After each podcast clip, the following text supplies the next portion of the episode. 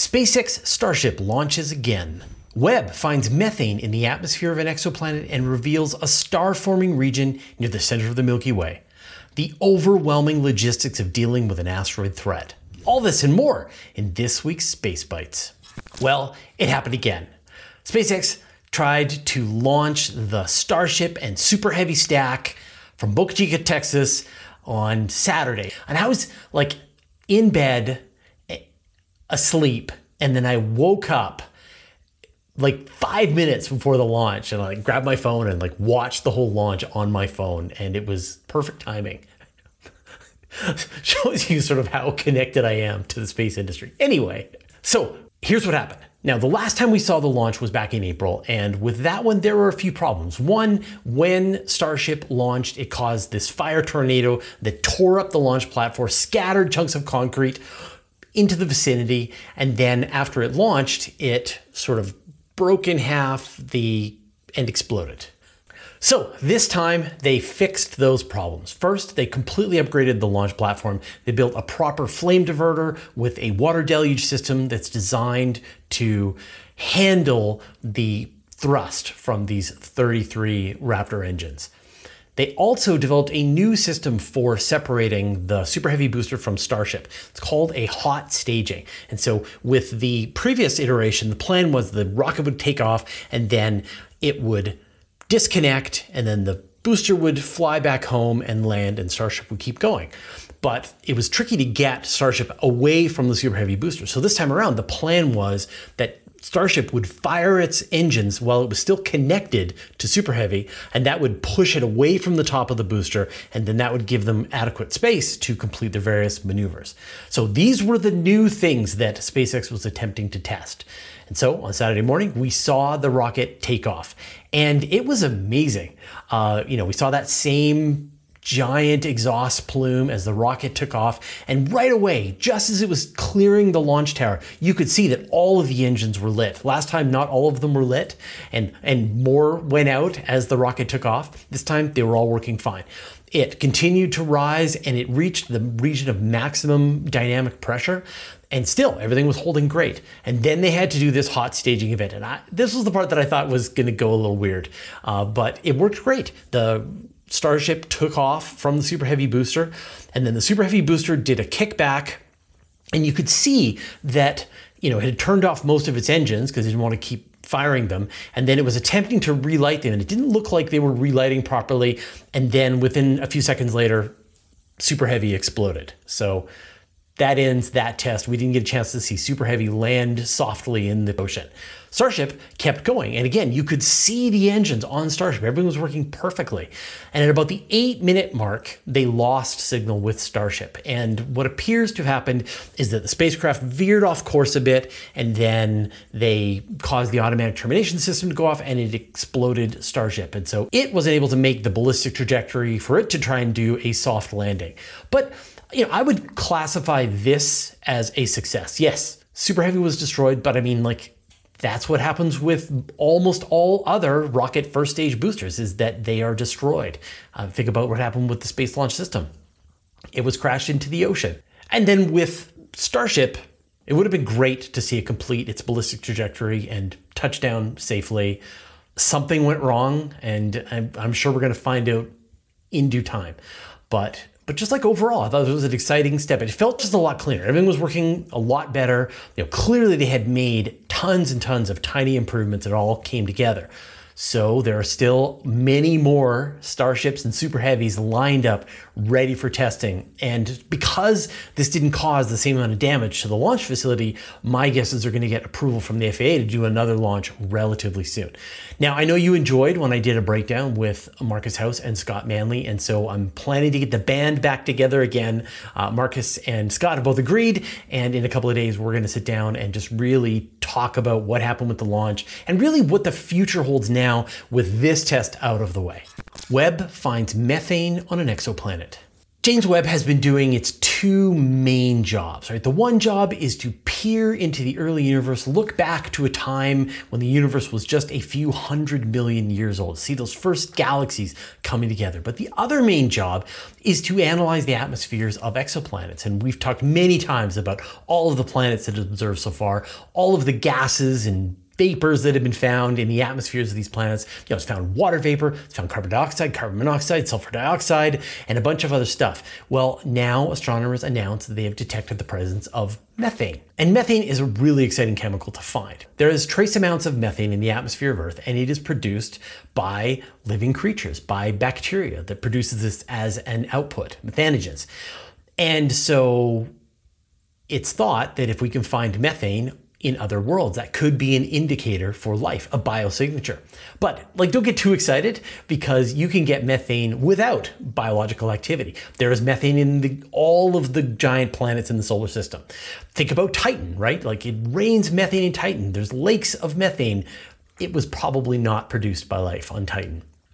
And this planet is called WASP 80b. And it's classified as a warm Jupiter. So it's not one of these hot Jupiters that's really close to the star and is thousands of degrees. It is merely 500 degrees Celsius, which is still incredibly hot, much hotter than the surface of Jupiter. But it's just a demonstration that, you know, can Webb see methane? Yes, it can. And so maybe when the right oh, I don't know, TRAPPIST planet is observed and they're able to detect the presence of methane and the temperature regime is right, maybe that's an indicator that there could be life there. Webb looks into the heart of the Milky Way. A few weeks ago, we talked about some work done by Webb to look into the heart of the Milky Way, and now another group has looked into a different part at the heart of the Milky Way. Now, let's take a look at a sort of wide angle view of the heart of the Milky Way. You can see that bright region where Sag A star, where the supermassive black hole is at the heart of the Milky Way, but then there are these other regions around Sag B, Sag C, and other interesting, the snake, there's these different features around there. And Sagittarius C is one of these really interesting targets. It is a place where new stars are being formed. And this is something that astronomers long thought shouldn't be that possible. Like you've got this region that is thousands of times more densely packed with stars than our part of the Milky Way. And all of these stars are producing radiation they should be blasting away any new star forming material so that nothing should form. And yet, here is a star forming region. So, this incredible picture of Sagittarius C contains about 500,000 stars.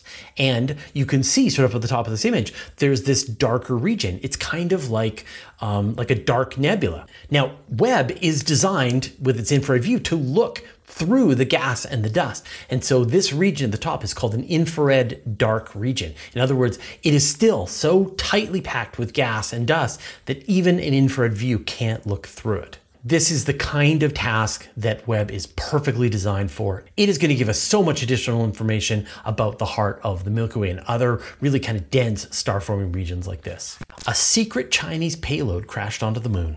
Last year, astronomers noticed that an asteroid was on a collision course with the moon. And then, with follow on observations, they realized this isn't an asteroid, this is a piece of space debris. And they originally thought that it was the upper stage of a SpaceX, like a Falcon booster that had sent a mission to the moon. But with more calculations, they realized that this is the upper stage booster for the Chinese Chang'e 5 mission. And Chang'e 5, this is the one that retrieved the sample from the surface of the moon and brought it back to Earth. So then the Lunar Reconnaissance Orbiter did high resolution images of the area where this object smashed into the moon and they saw something really surprising. There was two craters side by side. It was a double crater.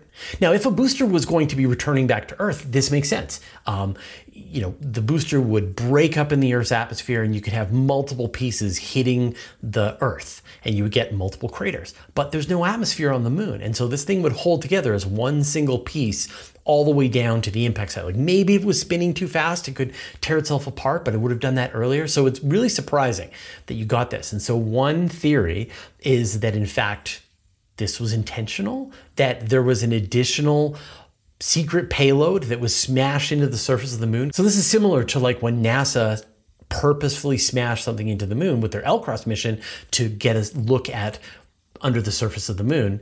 maybe that's what they were planning? Now, the Chinese have not officially admitted that this was their booster, that in fact they say that it re entered the Earth's atmosphere a long time ago. But the US military says no, the Chinese booster never re entered the Earth's atmosphere. So, moving on. Every week, we give you a chance to vote and tell us what you think is the most exciting story of the week. And this week's vote was a hack. We told you that the Starship launch was about to happen, and that was the winner. We got 41% of people voted for that as their favorite story. Well, I wonder what's going to happen this week after we actually report on the actual story that actually happened. Thanks to everybody who voted. This is becoming one of my favorite parts to interact with the channel. It's super fun to sort of see what you think is really important. It's always funny to find the people who are voting and they find week after week they're doing not the one that is most popular. But I, you know, I think you just have very good taste.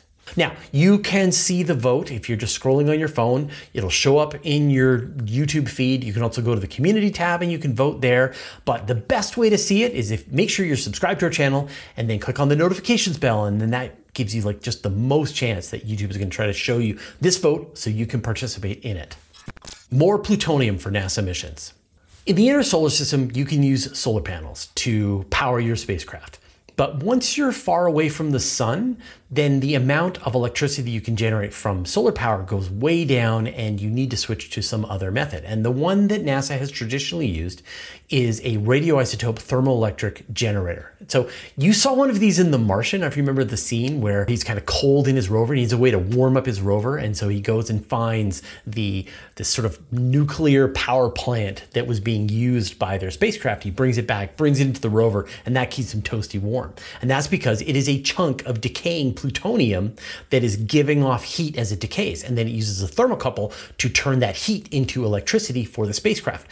And so it's like you know much less energy than say a nuclear reactor, but it's very dependable. It lasts for decades. Think about what happened with the Voyager spacecraft. They've got chunks that are about four kilograms and they've been lasting since 1977 and they're still going. So there are RTGs in New Horizons, in Perseverance, in Curiosity, in the Voyagers, in Cassini. So all these flagship missions in the outer solar system.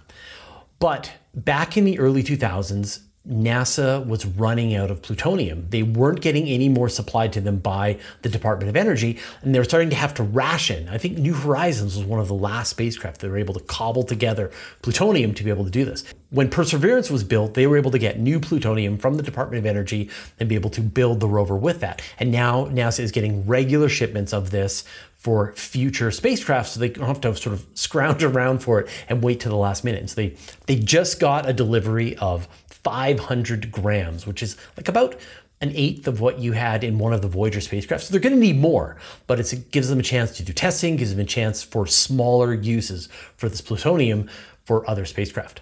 One really kind of cool thing about this plutonium, for example, is on the Spirit and Opportunity rovers, they use solar panels, but as an additional way to keep their batteries warm through the long Martian nights, they had these little pellets of this plutonium that would just give off just enough heat to keep their batteries warm and to stop them from shutting down. So now they've got more to work with, and hopefully there's just going to be a steady supply coming from this point on. So more missions to the outer solar system, please. Like that sounds like what you would need if you wanted to go to I don't know Neptune and Triton. There aren't many galaxies like the Milky Way nearby. Now we know why. The Milky Way is a barred spiral galaxy. It has this bright central bar, and then it has these spiral arms, very distinctive spiral arms. And astronomers have seen many examples of this out across the universe. It's always tricky to know exactly what the Milky Way looks like because we are embedded inside of it. I mean, astronomers are fairly certain that it has a bar, that it has two spiral arms, that it probably has a slight warp to it. But when we look at the larger structure that the Milky Way is embedded within, it's called the supergalactic plane. And it is a kind of flattened region that is about a billion light years long and contains just countless galaxies in it. But when astronomers have done a survey of the galaxies in the supergalactic plane, they don't see the majority of these spiral galaxies they see mostly elliptical galaxies. Now, elliptical galaxies are the result of a merger. So think about what's going to happen when the Milky Way and the Andromeda crash into each other in a few billion years from now. They're going to merge and they will lose their spiral arms. They will become this giant amorphous blob of stars. M87 is a good example of this, and astronomers were surprised to see so many of them. They did computer simulations of the history of the supergalactic plane, and what they found was that there have been a lot of mergers and interactions in our area of the universe, and this has led to many more elliptical galaxies and sort of wiping out the spiral galaxies. And that's why we have more ellipticals than spirals. You're watching Space Bites, but every week we do another show that we call the Q&A, the questions and answers. And this is a chance for you to ask me questions. And we do this every Monday at 5 p.m. Pacific time on the channel as a live stream.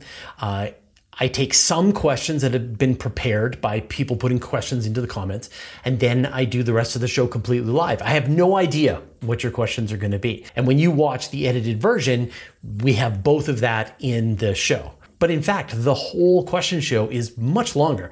They now go for about two hours. So we record about the first hour of it, and then the second hour of it we call overtime. And that's often like more casual or um, more rapid fire answers to questions, or sometimes I'll just chew on like one big question for 20 minutes or half an hour or rant. So it's sort of like a different tone for the rest of the episode. We make the show unlisted. So if you want to make sure that you see the full question show sort of in its raw, unedited form, just make sure you subscribe to the channel. And if you click the notifications bell, then you will get an email from YouTube with a link, a permanent link to where that show is. And then you can watch that after the fact if you can't be there live. But it's most fun live. Come, hang out, ask your questions. I'll answer them jump in with follow-ons from other people in the chat and sometimes we'll do follow-on questions. It's a lot of fun. Now, if you wanted just to show up automatically as a podcast, then if you're a patron, then you get access to the patron only podcast feed that contains all of the overtime segments sort of nicely edited down and they just automatically show up. We also release our monthly patron only question show, which is like now almost three hours long. So, uh, so if you want more content, definitely subscribe to our Patreon. Go to patreon.com slash universe today. The universe can't hide behind the zone of avoidance anymore. There's a bit of a meme on this channel where people ask me about the zone of avoidance or the great attractor. And you know, the zone of avoidance is just the reality that at the center of the Milky Way, there's a lot of gas and dust that is completely opaque to visible light telescopes. In other words, if you're going to point your telescope at the center of the Milky Way, you're not going to see anything. And so, you know, the term that I like better than the zone of avoidance, because it's not like it's like some kind of cosmic law. It is like the zone of don't bother. So if you're gonna point your telescope there, there's not really anything great that you can see. But those days are over thanks to infrared telescopes like James Webb. It can see through the gas and dust in infrared light. And in fact, it can see right through the zone of avoidance out the other side and start to map the galaxies that are on the other side of the Milky Way. And over time, as infrared telescopes have been improving, astronomers have been chipping away at the regions behind. And now a new survey called the Vista Variables in Via Lactea, VVV, they're actually looking specifically at this area. They were able to turn up hundreds of galaxies that had not been seen before in any other infrared survey of the center of the Milky Way. And they figured when their work is done, they will find thousands more of these galaxies. And so now, like, what is the great attractor? Just count up all the galaxies on the other side of the Milky Way. That is your great attractor how to save Earth from an asteroid. It's not a question of if an asteroid is going to hit the Earth, it's a matter of when. And, you know, most likely it won't be for the next few thousand years, something bad will happen. But still, now that we are aware that the problem is there, we should get to work on it. There's the technical challenges of actually stopping an asteroid, but there are probably a lot of kind of political and economic issues that you probably even thought about. So in 2023, a group came together called the Planetary Defense Conference, and they ran a simulation of what would happen if a 500 meter asteroid was discovered and we had 12.5 years of warning. And 500 meter asteroid is a very bad day for a large chunk of the planet. It's not a continent killer, but it is something that would take out a very large area. You know, people across thousands of kilometers would be affected. And so they thought about like what are the technical challenges and you know we saw with DART that theoretically we have the technology to try and stop an asteroid. The more preparation we do, the more we'll be able to stop it. But what they also found was that the political and economic issues are overwhelming. like think about this, right? Like if we know that an asteroid is going to strike some certain country on Earth, then the right move is to get away from that region and go somewhere else. Well, these are refugees who are going to be fleeing their homes before their homes are destroyed. Where are they going to go? Who's going to take them? Who's going to pay for it? What's going to happen to the economy? What's going to happen to the economy in those countries leading up to the asteroid strike? It's sort of mind boggling. And, and in this paper, they just realize just how much of a can of worms this is and how we really haven't even begun to consider the implications of an asteroid strike. I'm going to talk about this sort of general idea some more, but first I'd like to thank our patrons. A special thanks to Stephen Krasaki, David Richards, Mark Ansis, Joel Yancey, Antonio Lofilara, Dustin Cable, Vlad Shipland, Modso, George, David Giltonet, Andrew Gross, Jeremy Mattern, Josh Schultz, and Jordan Young, who support us at the Master of the Universe level, and all of our other supporters on Patreon. We've been through a couple of events recently that have given us like a little bit of a hint of how planet Earth would respond to some kind of extreme event. There was, of course, the COVID pandemic, and we saw, although some people took it very seriously, other people didn't, things were inconsistent, a lot of people died. There was an enormous economic cost, both in what the disease did, but in also our response to it. And people still argue, like I'm sure people watching this right now, they agree that the impact was extreme and they don't agree sort of on which way it went down. And and you know, I'm not here to argue about that. But then we are dealing with another unfolding crisis, which is global warming. And again, it's long and it's slow and it's inexorable and it's affecting different people around the world differently. Um, and it requires a planetary response to this situation. Um, an asteroid trying to defend the Earth from an asteroid, especially one that's going to hit a regional area. It's going to affect a very specific group of people and not so much other people, is the kind of tricky, thorny problem that we've demonstrated we're just not great at. And when you think about this and like solar storms that could wipe out, say, the grid on a certain part of the Earth, there is a class of sort of existential threats or, or I don't know, mega disasters that that we need to start thinking about and come up with a better model. They share a lot in common. They require a group response from the entire planet. We need to think about the, the sooner we take action, the less the impact of the disaster will be. And I really hope that we've now been through a couple of these, or we're in the process of a couple of these, that'll really help us better able to deal with a potential asteroid impact. And on that bright note, we'll see you next week.